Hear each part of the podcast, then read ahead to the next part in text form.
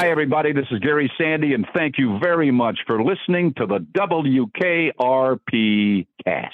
So just sit right down, relax, open your ears real wide, and say, Weather today in the greater Cincinnati area. Are you awake?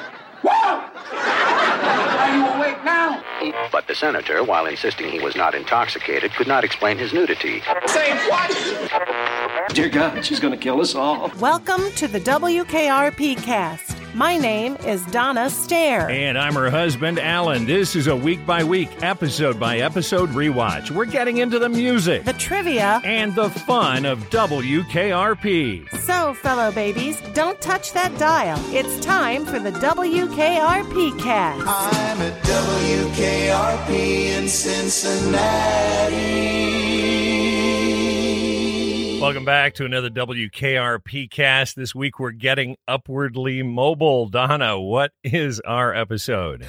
We are ready to discuss Venus Rising. The air date was the 10th of March, 1980. It was written by Steve Marshall and Dan Guntzelman. Story editors Dan Guntzelman, Steve Marshall, Steven Kampmann, and PJ Torokvei. Executive story consultant Blake Hunter. It was directed by Nicholas Stamos. Venus is offered a job as program director at another Cincinnati radio station. At WREQ, he finds the programs are auto run programming and he doesn't have a thing to do. They only want him as an affirmative action hire. The Ramblin' Wreck. I'd go just for the cool name on the station. Our director, Nicholas Stamos, has had an interesting career in Hollywood. He's tried a little bit of everything over the years. He started out as an actor, first appearing on The Rookies in 1975. He did an episode of Kojak and one of Starsky and Hutch in 1976. And that was it for acting for Nicholas. He was done. Well, next up for Nicholas, directing. This episode of WKRP in 1980 was his very first directing gig. He will direct two more WKRP episodes. He helms A Simple Little Wedding in season three, and he was the man in the big chair for The Impossible Dream in season four. Impossible Dream, where Les's mother comes to visit, is oftentimes listed as one of the least popular episodes of the series. After three episodes of comedy over three seasons, Nick decided comedy wasn't his thing. he then did an episode of the short lived daytime soap called Rituals in 1984. Also in 84, he did three episodes of the more successful soap Santa Barbara. That would be it for Mr. Stamos's directing career. I didn't find anything personal on Nicholas Stamos, but just from looking at his bio, I get the idea. It took him eight years to go through college, and he changed his major nine times. That's just kind of Nick's Nick's uh, trademark here, because in 1990, Nick was back on the showbiz scene, only now as a producer. He has 14 producer credits. He kind of liked the producer gig and stayed with it. Usually he's listed as a line producer. You've probably never heard of anything Nick worked on as a producer. At least I hope you haven't. One notable title that caught my attention Auntie Lee's Meat Pies, wherein a devil worshipping woman sends her four beautiful nieces out to lure unsuspecting men so they can be killed and ground up as. Uh, Well, you heard the title. oh. Even though he has a very famous last name, we're pretty sure Nicholas is no relation to John Stamos because John Stamos' real last name is Stamatopoulos. This is our episode director, Nicholas Stamos. Ugh, let's get into this episode, shall we? Yeah. We begin in the studio. Venus is at the mic. The lights are low and candles are lit. Venus introduces Kenny Loggins, and this is it. He picks up the phone receiver and asks if the person is still there. Well, uh, it's a very flattering offer. But I gotta tell you, I'm very happy here. Sure. Yeah, we can talk. I mean, no harm in that, huh? I'd appreciate it, though, if you keep it uh, confidential. Okay, tomorrow at noon. Yeah, thanks. Goodbye now. This Is It is a song by American musician Kenny Loggins. It was released in 1979 as the first single from his album Keep the Fire. It hit number 11 on the Billboard Hot 100. The song features additional vocals by Michael McDonald, who co wrote this song with Loggins. This is it. Make no mistake where you are. This is it. Your back's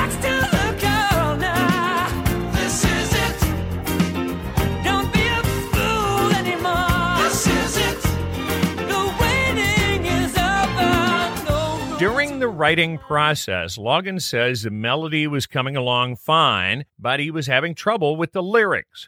After a visit with his father, Loggins's perspective on the song changed. His dad was experiencing a series of strokes due to vascular problems. Returning from the visit, he told McDonald he'd had a revelation. This wasn't a love song, it was a life song. From there, the lyrics fell into place. Les enters the studio. And now a special look at this episode's bandage placement for the five-time Buckeye Newshawk Award winner, Les Nessman. This is the Les Nessman Bandage Report. Now, here's Donna Stair with her report about Les Nessman. Lower right arm. This has been a look at the bandage placement for Silver Sow and Copper Cob award-winning journalist Les Nessman. Les flips the lights on and he walks over to Venus. Well, are you going to take it or not? Venus looks up at him. Take what? The program director's job at WREQ. Venus is surprised and he asks Les how he knew about that. Venus says that he just finished talking to the guy. Les laughs. I heard it from their news director. Les licks his fingers and pinches out the flame of one of the candles. Ow. Les is a good news guy. He's always got his finger on the pulse. He knows what's happening. He's got his ears open all the Yeah. time. Venus tells Les he'd appreciate it if he didn't tell anyone else about this. Well, he's not very good about that. Les is a news guy. He likes to spread the word. He says, but he tells Venus he doesn't need to worry about him. Everyone already knows. How could they? I told them. So Venus grabs his coffee mug and leaves the studio on the way out, calling Les a. Uh, You little twerp. Les turns the volume up in the studio. So Les isn't sure about this song and uh, he's not sure when it ends. He has several false starts before deciding to just cut the music off. And now, Porker's Paradise Sweet Meat Treats, purveyors of pork like products to the Tri Counties, proudly present. He flips a switch to start his introduction. Silence. and Les got betrayed by a cart machine. Cart machines were notorious for this. You crushed your fingers every time you pushed a cart button. All kinds of stuff could happen. The tape could foul. And then it would just stop moving. It would wrap around the pinch roller in there, or it would just break. And you're left with dead air when you thought you had a commercial going or Mm, not an intro good, or not something like that. So Les is stuck. He decides to do the intro himself. He cups his hands around his mouth. Les Nessman. and the news. Hello, this is Les Nessman with the 7 p.m. news. The presidential campaign heats up as Carter Kennedy Coffee Clutch concludes clash concerning Kansas Convention caucus. But in Butte, Bush, Baker, and Brown blast bountiful big business boom. I'll be right back after these meef presages. All right, now Les is into some high speed alliteration, or is that right? Alliteration? Mhm. Yeah, high speed alliteration here. So let's slow this down a bit and see what Les is really saying. The presidential campaign heats up. Okay, we got that 1980 presidential election year as Carter Kennedy Coffee Clatch. Jimmy Carter, Teddy Kennedy, something Democratic, concludes clash concerning Kansas Convention caucus. Okay, all of those things were really in the news at that time, but none of that makes any sense. We couldn't find any story about coffee or Kansas, the, the caucus where Carter and Ken. Les just liked all those sounds going together. And he's name dropping. Yeah, well, uh, he did it again with the bees here. but in Butte, Bush, Baker, and Brown blast big business boom. So, Butte, Montana, George H.W. Bush, most likely at that time, uh, probably James Baker. uh, who was the Secretary of State under Bush, and then Jerry Brown, maybe. I don't know. It just works with the bees, and this is what Les is uh, leading us into as we head into our theme. WKRP in Cincinnati. We come back into Carlson's office. Carlson is standing at his desk. He's holding a package wrapped in shiny gold paper and tied with a big red bow. He reads the card. Porkers' Paradise sweetmeat treats. The package is in the shape of a whole ham. There's a knock on the door. Travis enters with Herb following behind. Oh my goodness. And it's, It's time. Herb Tarlek, fashion alert.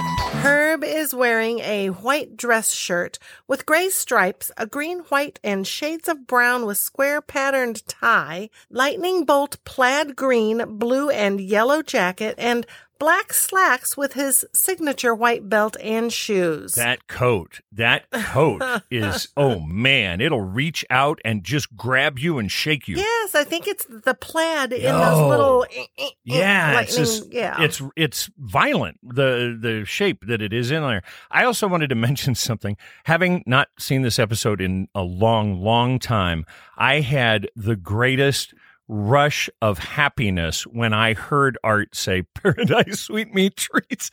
I just had this memory of It how funny, memories, huh? how funny all of this was. Yeah, the this whole ham subplot that goes on throughout the entire episode. When he read that card, I just was reminded of it, and I remembered it, and I was so happy. Carlson thanks Andy for knocking. Somebody actually knocked. And then he proudly shows them his ham. Andy tells Carlson he got one too. Matter of fact, I think we got uh, 200 hams. They're in the storeroom. 200 hams. And it just keeps going and going. this this B story reminds me of the Johnny drinking himself sober level of just how it just is woven through the entire episode. Mhm. We've got hams everywhere and everybody's getting hams.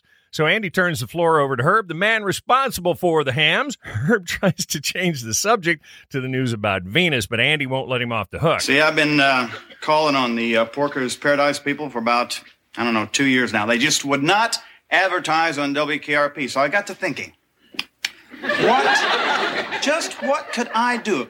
Got an idea. How about a trade off? They bought it. Nessman's got a sponsor, and we've got a lot of ham. Andy looks at Art, telling him the hams are going to spoil. Herb says they won't spoil, which brings us to The line of the episode. No, it can't. You see, because this stuff is, well, it's not exactly real meat.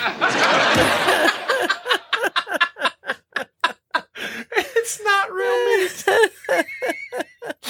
what is it? Oh, I'm scared to ask. Oh man! So this kind of reminded us of on Friends when um, Monica had to mess with the mocklet. Mocklet. Mocklet. Yes, the it's not fake really chocolate. chocolate. Could you come up with some recipes for us? This is the same kind of thing. Mocklet. That stuff's not exactly real meat. That's when Art throws his ham back onto his desk. What what is that? I don't know. but it can't spoil. They I don't, don't know know, what it is, but, but it, it won't can't spoil. spoil. That stuff's around for ages. Andy rolls his eyes, Grief. and he and Herb begin to argue. You, you know, I don't get any respect around here. You don't get know, any I- I respect come up around here. some You don't The door opens and Venus enters. Now let's take a look at Venus's vibin' threads. Venus is wearing a white jacket with a purple pin on the lapel, white pants, a purple shirt with colorful circle patterns, and a thin white tie under his shirt collar. It's loosely tied so that his top two shirt buttons can be undone. Venus asks if he can interrupt for a second. I uh, know you've heard, so I just want to let you know I haven't made up my mind yet. Ah, you haven't, huh? The famous WKRP communication breakdown. Breakdown, yes. Carlson and Andy still have hams on their minds. They're not really paying attention. No, I'm just considering it. Good. Well, I don't want you guys to freak out. Okay, we won't. Good. Thanks. No, thank you. Venus, looking a bit confused, well, and maybe a little bit hurt, he turns and walks out of the office. Yeah, he kind of thought he was going to get the "Hey, we want to keep you, buddy" don't speech leave, right please there, don't and leave. and none of that. So he kind of walks out not they were a feeling so good. distracted. yeah, they, they got a lot of they got a lot of pseudo hams to deal Pseudo with. hams. Andy turns to Art and asks him what that was all about. Well, I don't know. I thought you did. Uh oh. Andy shakes his head. No. Herb tells him he knows. Venus got a job offer from Rec Radio. Art asks what kind of an offer. Herb says program director. We can't afford to lose Venus. Can we? Andy tells Carlson they can't lose Venus. Carlson tells Andy to make a counteroffer, give him a title. If it really gets tough, let's talk parking space. Who's at the parking space? And both of those things don't cost Art a dime. A title, a parking space, all of that stuff is free to Art. Andy heads to the door to leave. RAQ Radio. That's a pretty good station, isn't it? Yeah. They uh, they make money instead of me. Andy leaves, and Herb is left alone with Carlson. Make money, not meat. There's your bumper sticker right there. Oh. Carlson gives Herb the evil eye. Herb points at the ham, trying to distract him again. That can't spoil. Did I mention that? It's the one feature. It's the one feature of those things that's really good. They never spoil. So Art is so mad he can't even get words out. He shoves the ham into Herb's gut and he points at the door for him to just get out. What What is that? I don't know. The next scene brings us into the bullpen where Jennifer is sorting mail and she's talking with Bailey. Johnny is filling his coffee mug. Well, I heard it from Les. Huh? I heard it from the cleaning woman. Les dates the cleaning woman. Venus comes into the bullpen. He says hello to all of them, but they just stare at him. How's it going? Nothing. More staring. He tries again. Nice day today, huh? Still no reaction. Some would say uh, it was a little chilly, but I think that's nitpicking. I love the WKRP grapevine. Oh, it didn't take long Yeah, for Les news to the get cleaning around. woman. so finally, Johnny speaks up. It's a little uncomfortable uh, standing in there with Venus just talking to himself. So, you're going to be a hotshot PD, huh? Venus tells him he got a call. That's all. And you're listening, and they're talking, and you know what you're going to get, pal? Hmm? You think about it, huh? You know? Financial security, a palatial home, bright future. You know, you're going to have a big car with a wine cellar in the glove box. Matching bracelet and necklaces for every day of the week. It's a whole cashmere lifestyle. Gordon Sims, young executroid. Johnny's making up words. Executroid? I want to see how that's spelled. Bailey comes over to Venus and asks him what he wants to be a PD for anyway. Venus, you are the best DJ in the whole wide world. Uh, Johnny shoots Bailey a look. Oops. One of the best. Johnny sulks towards the door in a world of egos, and man, radio is full of egos. Bailey is sticking her foot in her mouth. She follows him, trying to fix things. The best nighttime DJ. This begins Bailey's foot in mouth running gag. So Johnny waves her off, saying, That's all right. He'll just be on the air. He walks out and pouting. Bailey turns to Venus and she continues. Besides, program directors do nothing. They just sit on their duffs. She hasn't seen that Andy has come in and he's standing behind her. She turns and sees Andy. Most program directors, not all. not Andy Travis here, for instance. No, sirree. A very important job. you know what? I should leave. Oh, that is a good idea. I'm leaving now. yeah. Bailey walks out of the door leading to the studio hallway. Andy asks to talk to Venus in the hall and they leave. And it's not over. The, the Bailey gag, not over. Be watching for it. Herb comes into the bullpen. He's cradling the ham that Art shoved at him. Jennifer asks Herb if he heard about Venus. Herb says, yeah, he has, but not to worry. He's not going anywhere. They'll offer him more money and he'll stay. That's how it works. They love the guy. I hope so. Jennifer thanks Herb for the ham. Grabbing the one he just carried in, he offers her another. No, I think six will be plenty. I'm going to keep one and give the rest to my mailman. He has a bomb shelter. These hams would be perfect for a bomb shelter. Jennifer's mailman most likely has what's more accurately called a fallout shelter. The use of the term bomb shelter for a blast hardened protective space can be traced all the way back to 1833 and the British military. It wasn't until the Cold War and the threat of global thermonuclear destruction that home fallout shelters started to appear. A fallout shelter is supposed to be hardened against a nuclear blast, usually with layers of rebar and concrete as far below the ground as you could afford to dig. The fallout shelter is also designed to act as a place to wait out nuclear winter. They are usually equipped with air filtration equipment, electrical generators or batteries, and a long lasting food supply. A ham that can't spoil would be perfect for a fallout shelter. Herb should be selling these things to survivalists. That's how he can get rid of the 200 hams. So Herb tells Jennifer she's the only one who has thanked him. No one respects me around here. Walking over to Herb's desk, Jennifer assures him they do respect him. I think she's being nice. Herb tells her they don't. Jennifer says no, that she respects him. This kind of gets Herb's attention. He looks up at her. Jennifer turns quickly and hurries away from his desk. Herb stands and he calls after her. She turns around and asks, What? I need a hug. Jennifer makes him repeat it. A what? A hug. Herb is standing, his head's bowed. He's looking at the floor. Jennifer walks over by him. She's got to work up the courage. Then she puts her arms around Herb.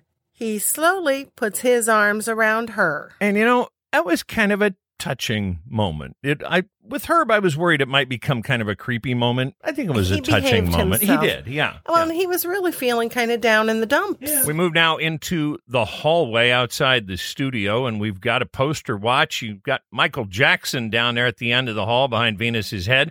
That's a promo poster for his Off the Wall album. So Venus and Andy are out in the hallway, and Venus is telling Andy he's just going to have lunch with the guy, that's all.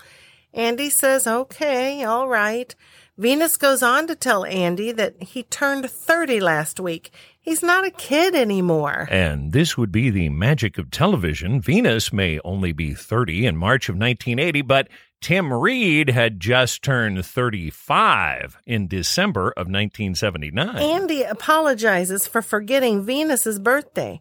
Venus tells him it's okay. Andy says that he would have gotten him something too. It's just that I took a look at my wardrobe and I asked myself, does a grown man dress like this? Andy's only half listening to Venus. I gotta remember to write these birthdays down on my calendar. It's okay, Andy. Just I gotta start thinking about my future, man. I can't spin records all my life. He is really stuck on forgetting his birthday. That's bothering him. Andy gets fixated on things sometimes. Andy just tells him to let him know what their offer is and give him a chance at least to beat it. Venus says he will. The door to the studio opens and we hear Tell the Truth by Ray Charles as Bailey is backing out. Johnny, you are the best DJ in the country. All right, in the whole wide world. That's right, bar none. He turns and comes face to face with Venus. Oh, God. Tell the Truth is a tune that comes from Ray Charles's incredible live album, Ray Charles in Person, released in July of 1960.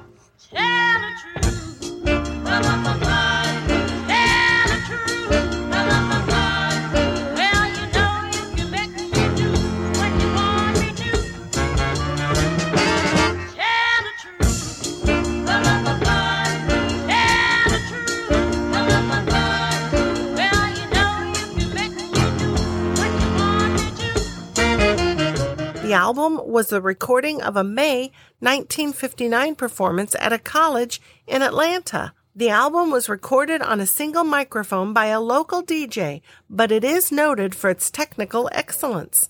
The song was written by Lowman Pauling for the Five Royales in 1952. Ike and Tina Turner would also record a version of the tune, not to be confused with the 1970 song of the same name written by Bobby Whitlock and Eric Clapton and recorded by Traffic. We head now to a place we've never been before the WREQ station offices. Ooh, how nice. Yes, classy. We come back to the very spacious lobby of WREQ radio. An attractive African American woman is answering the phones. Venus comes through the door, accompanied by a little white guy who has his arm around Venus. Well, so far, what do you think? Brother Venus? And he's really making everybody uncomfortable. At least I know he was making me uncomfortable. Venus nods his head and tells him it's nice. Then he sees the receptionist. Very nice. So, are Cincinnati radio stations somehow judged on the hotness of their receptionists? Is Jennifer just another face in the crowd? What's going on here? and what this it would appear to receptionist, be. she even reads magazines at her desk, just like Jennifer.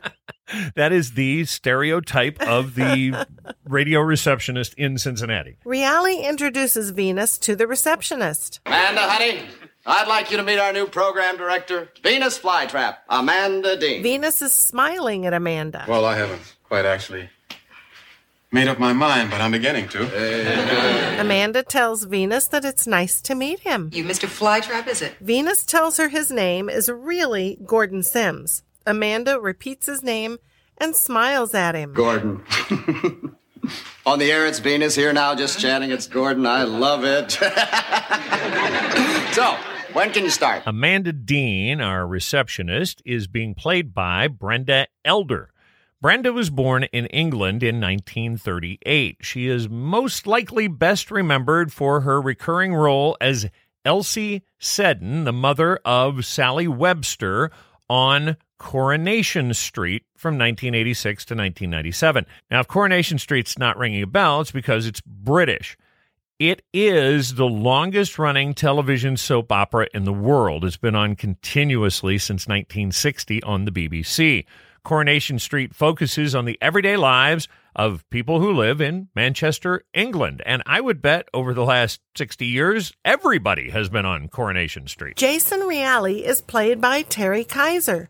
Terry Kiser is an American acting powerhouse based on longevity alone. Kiser has appeared in either a film or TV show in each of the last seven decades. Kiser was born in 1939 in Elmhurst, Illinois, and raised in Omaha, Nebraska.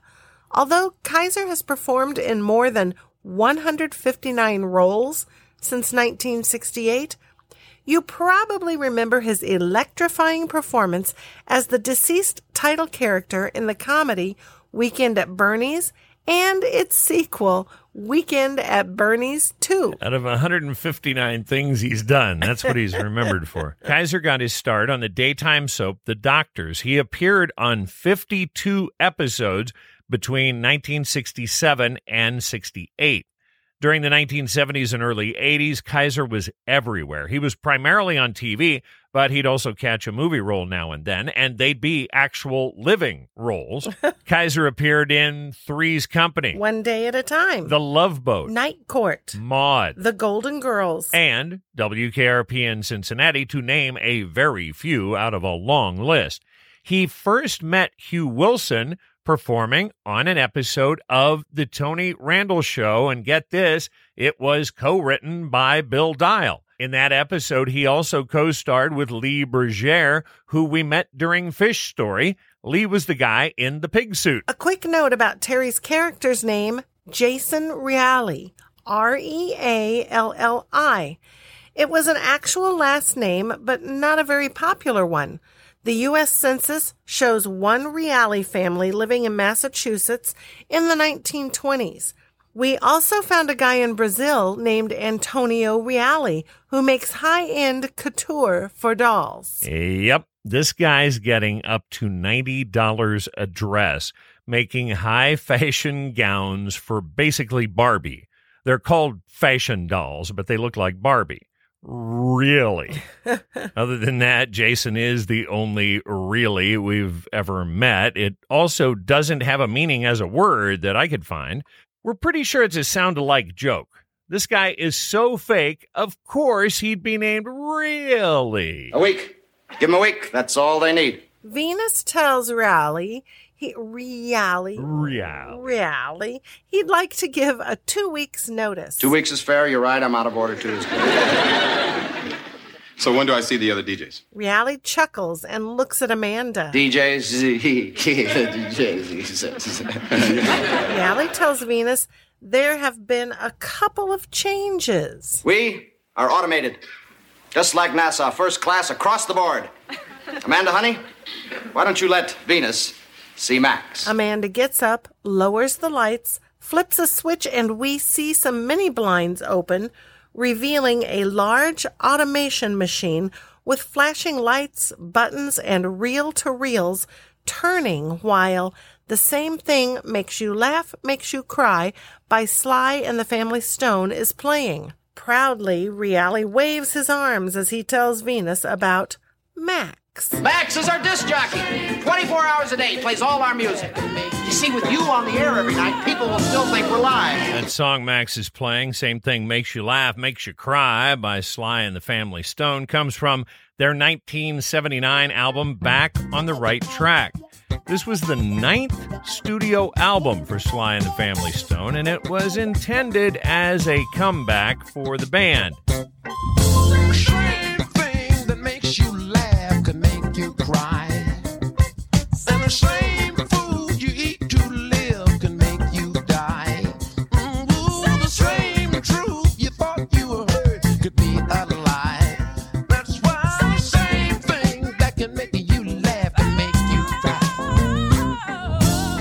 The comeback failed to materialize. The album didn't chart and it didn't produce any hits. But you might remember Johnny did play another cut from this album, Remember Who You Are, at the end of Mike Fright. Realli continues, telling Venus that there are already 1,500 automated stations in this country. You realize that if you buy your news from a national service, you could run an entire station with no people. No people. Think of that one. Realli closes his eyes and he gets this look of euphoria on his face. He's an executroid right there. That's an executroid. A word about Max. That really is pretty much what an automation machine looked like in the early 1980s. All of the music comes from those large pancake reel to reel decks, and the commercials are being played from cart decks in a rotating carousel. That means everything is tape based. Tape based automation systems were notorious for making mistakes and causing a lot of dead air. They also couldn't go for more than a few hours without being reprogrammed. Today, automated stations are run entirely from a computer. They can run for days with no tape, no carts, and no mistakes. Well, fewer mistakes. So after meeting Max, Venus asks Realli what he would do around there. Not much. I mean, the music is programmed out in New York, so all you have to do is just tape a couple of things, interviews, and so on, so the people will still think it's all coming out of Cincinnati, and that's about it. It's perfect. Venus is not looking as excited as before. We hear the phone ring as Realli continues, telling Venus how great it is to work for Megalo Communications. Megalo. The opportunities are limitless. We're very proud of our affirmative action program. So Venus looks at Realli. Affirmative action. Hey, hey, hey. You know about that, right? Huh? Mr. Realli, it's New York. New York? A call from the largest city in the United States. I'll take that one. Now, in 1980, New York was the most populous city in the U.S. with 7 million people. Second was Chicago with 3 million, and then L.A. at a very close 2.9 million. By the 2020 census, New York City is still the biggest with 8.8 million. Now LA is number two with 3.9 million, and Chicago has fallen to third with 2.7 million. I was surprised about that, that New York was still the biggest city in the United States. I thought LA had surpassed New York. So Venus is looking sick, to his stomach finding out the reality of this new job. Realli heads back to his office to take the phone call. He tells Venus to give him five, then he wants him to meet the salesman. 14 of the most gung ho guys that you would ever want to meet, huh? A room full of herbs. Laughing, Realli shoots a finger gun at Venus. Of course, this guy does finger guns and leaves the room. Venus mirrors the finger gun right back at him. Then Venus points the finger gun to his head. We come to the studio where Johnny is at the mic and he's drinking from his coffee mug, reading Billboard magazine, and listening to Money, That's What I Want by the Flying Lizards. Les enters the studio, says good morning to Johnny, and Johnny asks Les what's new. Les turns the volume down. Cincinnati City Council crosses County Commission and Clancy Causeway controversy. Consequently, Critical Caucus canceled casually. Johnny asks Les if he's developed a fondness for alliteration. So we're listening to Money, That's What I Want by the Flying Lizards. You probably know the song, you may not know the group. This is the 1959 Barrett Strong hit that launched Motown.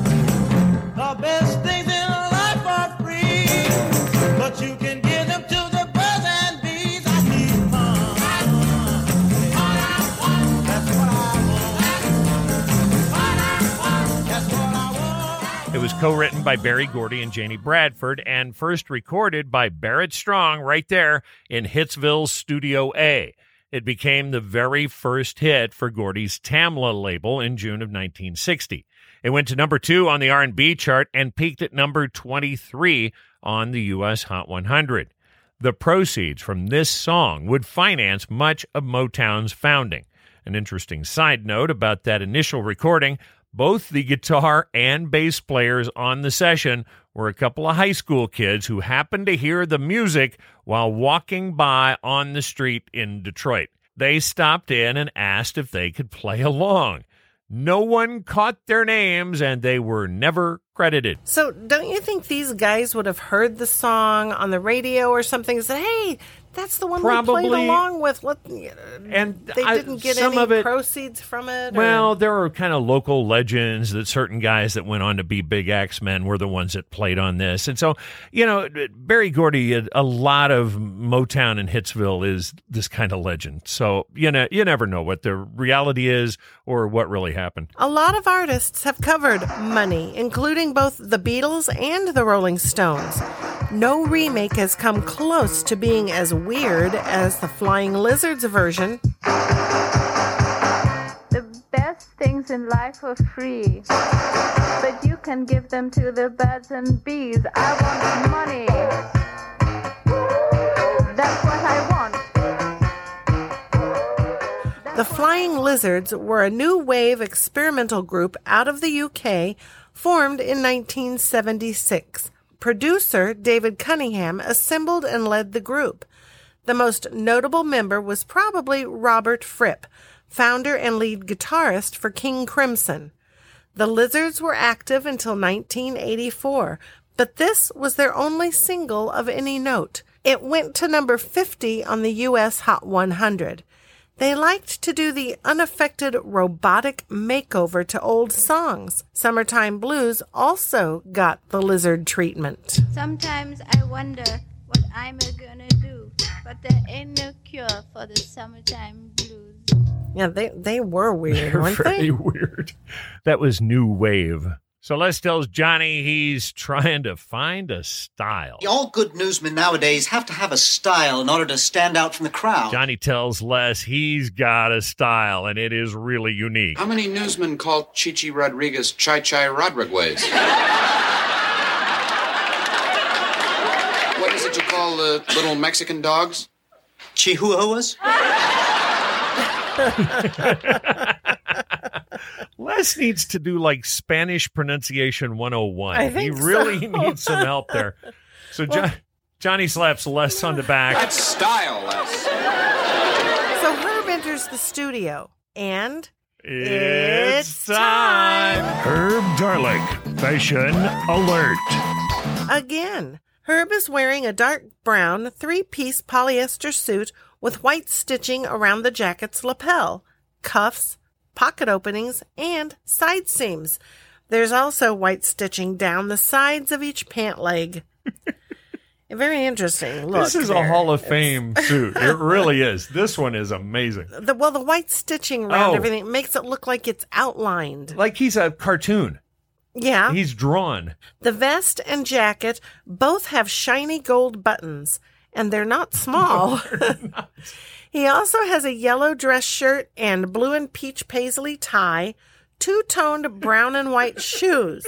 Now, the entire suit has what looks like chalk, chalk lines running up and down, and it shimmers as well. It's the gift that keeps on giving. That suit is amazing. I wish he'd have just gotten up on the desk so we could really see it. Well, guess what? Somebody else around here has just gotten a job offer. Les asks who.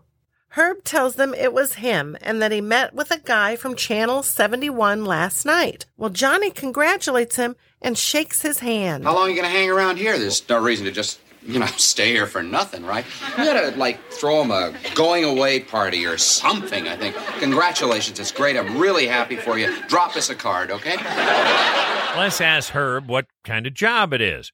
Herb tells him it's in sales, of course, and he will get a sizable increase in pay. Herb then leans down close to Les. Listen to me, Les, and listen to me closely. Do not tell anyone about this, particularly Carlson or Travis. Les says he won't, and Herb adds, And Les, don't tell them soon. Herb knows Les way too well. Oh, yeah. we come to the bullpen and we see Herb enter. He walks over to Bailey and tells her he needs her advice about something. It's about your suit. they know, they know how outrageous that suit is. He tells her no.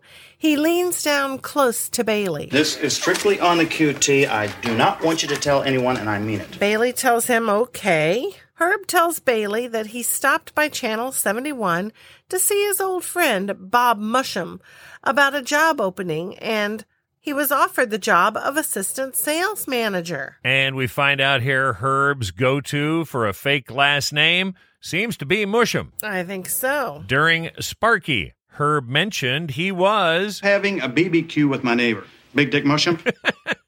and Big Dick had the idea about the trivia show for Sparky. Did they forget that they used the name first name Dick in the I last one or I think that possibly Herb they is brothers? just making up names, and it sounds legit to him, so he's just kind of making up names, and Musham Okay. is his go-to last name. I, I that's kind of the feeling I'm getting here. So Bailey tells Herb that's wonderful. She asks him if he's going to take it. I just don't know.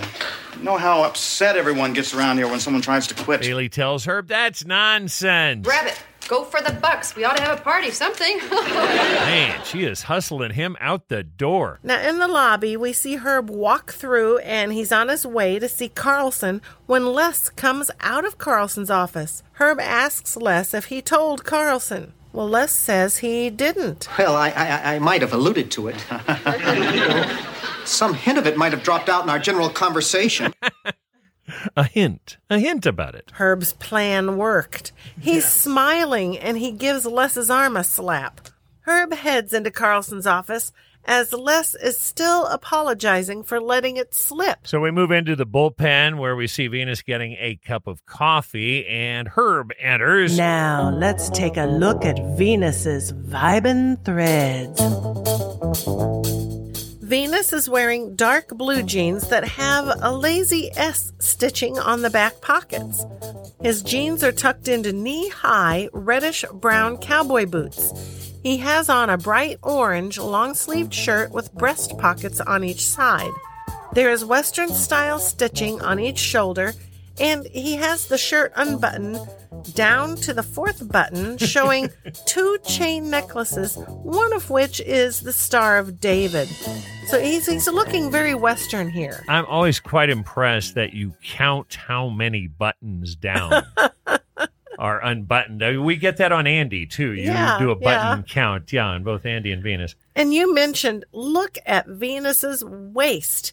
He's Yeah. so thin that these dark jeans really point It that really out. accentuates. I mean, it, Tim Reid has got to be like 3% body fat. So Herb asks Venus if he's going to take the job offer. Venus tells him he doesn't think so.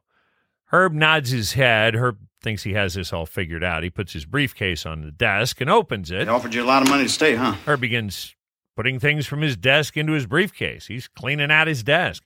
Venus tells him he never really talked money with Andy. Do you realize that WREQ is fully automated? And you know what they wanted me for? Some token black on their corporate roster. well, I told them to stuff it, man. I'm not taking that job. And to paint Max brown. You understand what I mean? Herb looks at Venus with a confused look on his face. Herb asks Venus what he means. I mean, they wanted to pay me just to sit around and do nothing but be black. Herb tells him that it sounds pretty good to him. Do you think they would be interested in talking to a white guy? Herb's kind of missing the point. Venus tells him he doesn't think so. Herb continues to empty his desk into his briefcase. Now, Jason Realli mentioned affirmative action, and Venus is kind of expanding on it here. This is a policy that began in the United States right after the Civil War. It started out with good intentions. It was a set of policies and laws designed to address discrimination. However, by 1969, affirmative action just became a set of goals and timetables for government agencies and corporations to diversify their workforce. That meant quotas. You had to have X number of a certain ethnic group on your payroll. It was primarily at this time African Americans. This led to hiring practices where qualifications didn't matter as much as race. That's why this is very offensive to Venus. Venus would make a great program director, but that's not why he's being hired. He's being hired because he's black. In 2003, the Supreme Court abolished quotas to a certain extent and made things more qualification based. Herb asks Venus if he heard about his job offer. Venus tells him no. Oh, I marched right in there to the big guy's office, you know, thinking that maybe he would uh, try to top it. But he didn't. He just congratulated me and he hugged me and I think possibly even kissed me. I don't know. Told me how proud he was of me and said, I'm going to give you a big going away party. Venus tells him that sounds great. Except that I wasn't quite honest with the big guy. You lied about the money? No. I lied about the job. There was no offer. Oh, Herb. Well, hell, I thought maybe I could uh, get a raise, you know. They were ready to offer you more money, but all I get out of it is. I'm sorry. I'm, I'm, I'm, I'm sorry. Herb closes his briefcase and he picks up his coffee mug. Venus asks, What's he going to do? Herb doesn't know. Venus tells him to just go in and tell Carlson the truth. Oh, no. No, sir. Can't do that. Everybody'd laugh at me and then they'd know what a real liar I am. Herb's got too much pride. He can't do it. He picks up his briefcase, he kicks his chair, and he starts to walk out. The funny part about it is I I can't even tell my wife. Venus asks him where he's going. Herb tells him he guesses he's going home. And Herb asks Venus not to tell anybody. Andy enters the bullpen. He's carrying some albums. We see the outside album cover. It is a 1979 album by the band Alias. The album is titled Contraband. Alias is kind of a unique little story. They were a southern influenced hard rock band formed by former members of Lynyrd Skynyrd. The album Andy's holding was recorded in 1979.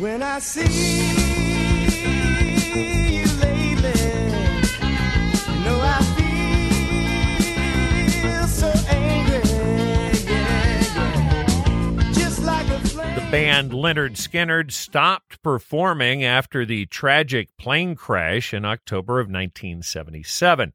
Lead vocalist and founding member Ronnie Van Zant, guitarist Steve Gaines, and his sister Cassie, who was a backing vocalist, and assistant road manager Dean Kilpatrick, along with the pilot and co pilot, were all killed. There were 20 survivors of the crash.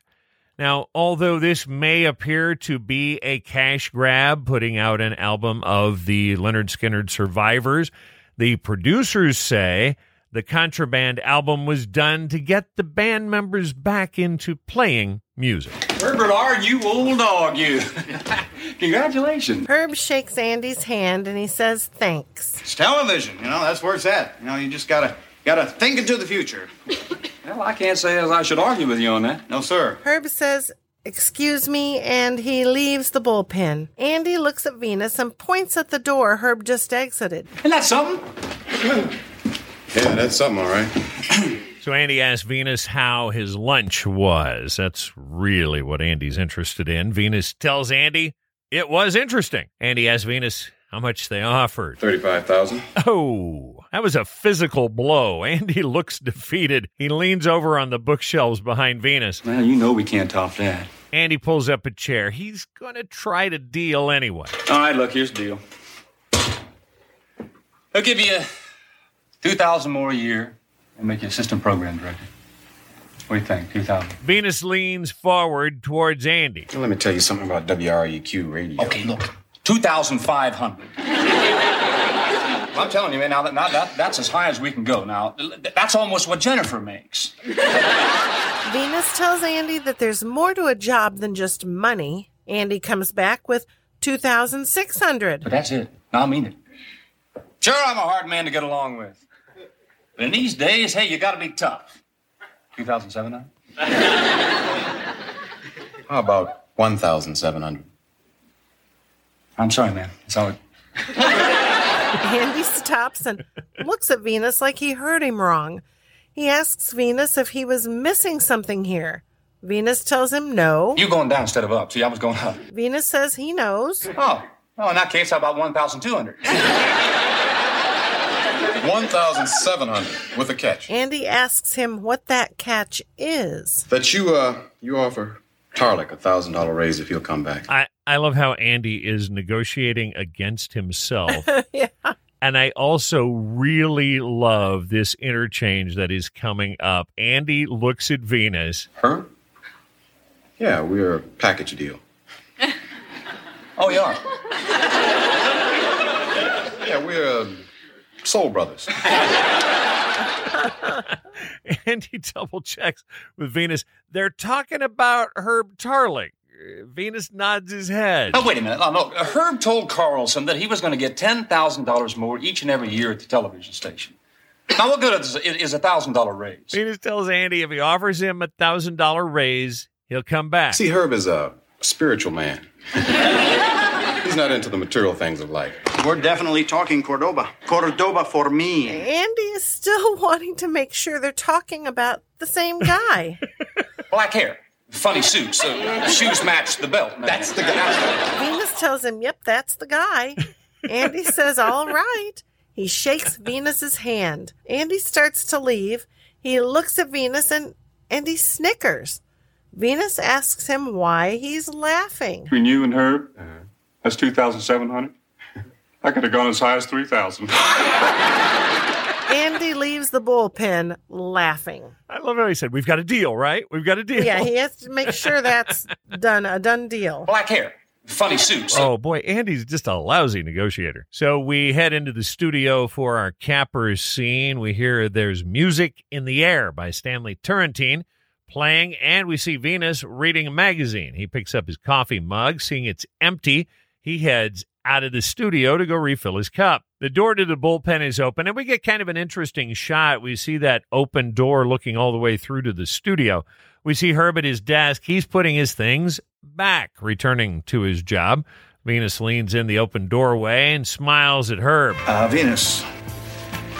Uh, I, um. Venus holds up his hand, letting Herb know that there's no need to continue. Herb smiles and he finds his nameplate. He rubs it on his jacket sleeve to polish it up and he puts it back on his desk. Venus is smiling and he gives a little fist pump movement. Herb picks up his family picture and he's looking at it thoughtfully. He then looks up at Venus. You want a ham? You know, you're waiting for him to say Something something, profound, something heartfelt, sentimental. You know, as he's looking at that but family hey, picture. it's WKRP. You're And not going it's to get Herb. sentimental, and it's Herb. Yeah, definitely. And I love that carrying the the B story of the ham all the way through to, To the, the last end. moment. We freeze, and we do have to talk for a second about that cut we heard. There's music in the air by Stanley Turrentine. This cut comes from his 1977 album Night Wings. He is a jazz tenor sax player who had been working a while at this time. He started on Blue Note Records in 1960. This album was on the Fantasy label, which he moved to in the 70s. Turrentine had more than 40 studio albums of his own, plus, he worked as a session player on more than 200 other projects. And that is going to conclude Venus Rising. Donna, what is next week's episode? Next up is Most Improved Station. At an award ceremony for radio stations, Johnny is selected the most popular personality, but the station loses in the Most Improved Station category. At work, everyone begins bickering over everything, and they must work out their issues. That's going to do it for this episode of the WKRP cast. If you'd like to watch along with us, make sure to check our show notes. Find us on social media. Follow our Facebook page at WKRPcast. And for even more WKRP fun, join us on Patreon. Become a patron for only $5 a month. Go to patreon.com slash WKRPcast and subscribe. Got a question, comment, or correction? Let us know about it. Write us WKRPcast at gmail.com. And remember to please rate and review us on Apple Podcasts. Thanks for listening. Bye. May the good news be yours.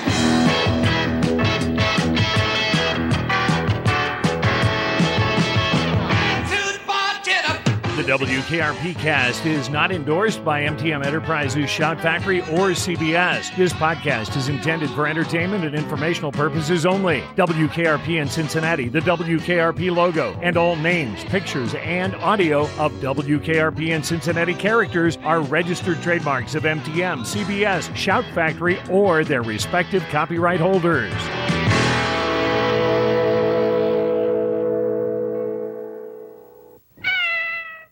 Almost forgot, fellow babies. Booger!